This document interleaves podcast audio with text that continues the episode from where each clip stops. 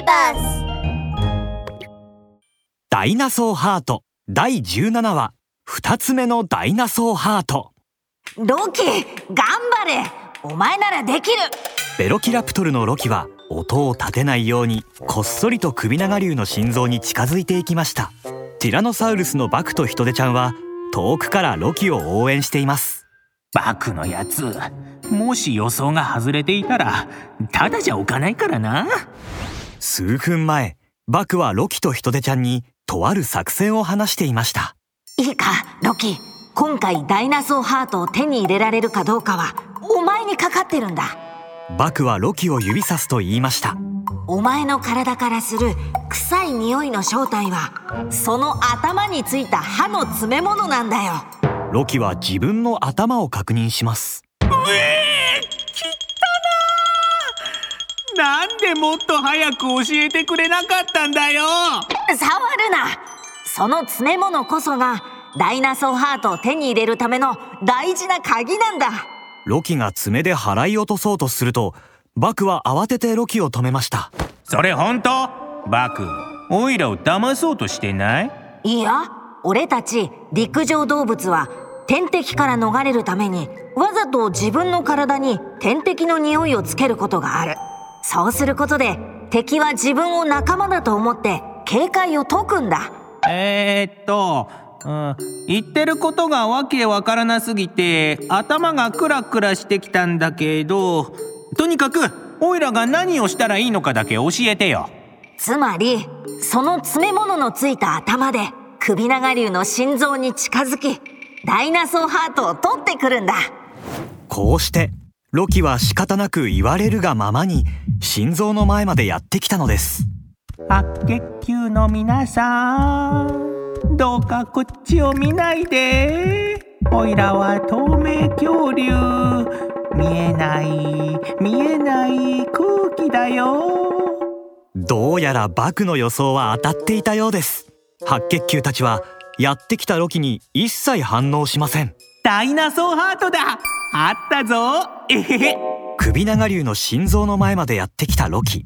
ダイナソーハートは心臓の中でメラメラと燃えるように光を放っています。へっへっへ。ダイナソーハートちゃんこっちにおいで。ロキは慎重に手を伸ばすとダイナソーハートはまるでロキの声を聞いたかのように眩しく輝き首長竜の心臓をパッと明るく照らしました。ありゃりゃすごく綺麗。あまりの美しさにロキがポカンとしていると心臓の中から突然七色に光る虹の橋がスーッと伸びダイナソーハートがその橋に沿ってゆっくりとロキの手に飛んできました。遠くの方でバクとヒトデちゃんが嬉しそうに手を叩いています。やったやっとダイナソーハートが手に入ったぞ。へっへへどうだどうだ。やっぱりこのオイラロキ様はすごいだろロキはダイナソーハートをまるでバスケットボールのように指でくるくると回しながら得意げに大股で戻ってきました。はい。じゃあ思いつく限りのオイラへの褒め言葉をどうぞ。とても得意げに言うロキ。ところがしばらくしても二人からは何も聞こえてきません。ロキが不満そうに目を開けるとバクとヒトデちゃんが慌てた様子で遠くまで逃げていく姿が見えましたロキ早く逃げろ白血球たちが襲いかかってきたぞそんなの大したことないって白血球がオイラを攻撃するわけないあんりゃりゃりゃりゃオイラのお尻があいたたたたたたたまだまだ得意げになっていたロキが突然お尻を矢で刺されてしまいましたパッと後ろを振り返ると白血球たちがものすごい勢いでこちらに襲いかかってきているではありませんかどどどどどういうことキがダイナソーハートを持ち去るのを見て敵だと判断されたんだ。バンバクオイラを騙したな！いててて！お尻が！うわー逃げろ！驚いたロキはお尻に刺さった矢に構うことなく慌てて逃げました。あ待って待っ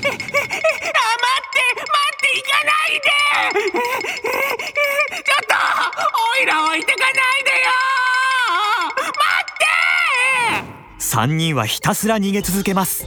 ところがどんなに逃げようと白血球はどこまでも激しく追いかけてくるのです。おいらもう動けないよ。頑張れロキ。止まったらブスブス刺されるぞ。バクはそう言ってロキを励ましますがバクも走るスピードが少しずつ遅くなっていきました白血球はどんどんと迫ってきているようです。すると突然ヒトデちゃんは歯を食いしばるとザッと立ち止まりました。二人とも早く逃げて。何をしてるんだ？ヒトデちゃん！君を残して逃げるなんてできるもんか！早く一緒に逃げるぞ！バクの言う通りだよ！いいから早く行って。ヒトデちゃんは真剣な眼差しで二人を見つめます。あなたたちがダイナソーハートを取り除いてくれたおかげで首長竜はもうすぐ元の姿に戻ることができるの。感謝しているわ。次は私が二人を助ける番よ。私が白血球を引きつけるから。早く逃げて。ヒトデちゃんはそう言うと振り向きもせずに白血球の方に向かっていきました。ヒトデちゃん！ダメだ！バクは手を伸ばしてヒトデちゃんを掴もうとしましたがもう届きません数えきれないほどの白血球がヒトデちゃんに襲いかかりヒトデちゃんはあっという間に埋もれて見えなくなってしまいました。ヒトデちゃんどうするよバク。助けに行くぞ。くらえティラノサウルスパンチ。バクとロキが慌ててヒトデちゃんを助けに行こうとしたその時とても大きな物音が辺りに響き渡りました。その時くしゃみの音とともに首長竜の体の中で強烈な竜巻が起きました。ありゃりゃ次はなんだよ。まずい。飛ばされるぞ。竜巻は白血球たちを巻き込むと続けてバクとロキオも巻き込みました。あれ今度こそもうダメだ。しばらくの間竜巻の中で回り続けた2人の頭はクラクラ。どれだけ空中に浮かんでいたんでしょう。バクとロキはようやく解放され地面に落ちました。バクロキ大丈夫？目を覚まして。バクがぼんやりと目を開けると目の前にヒトデちゃんが立っていました。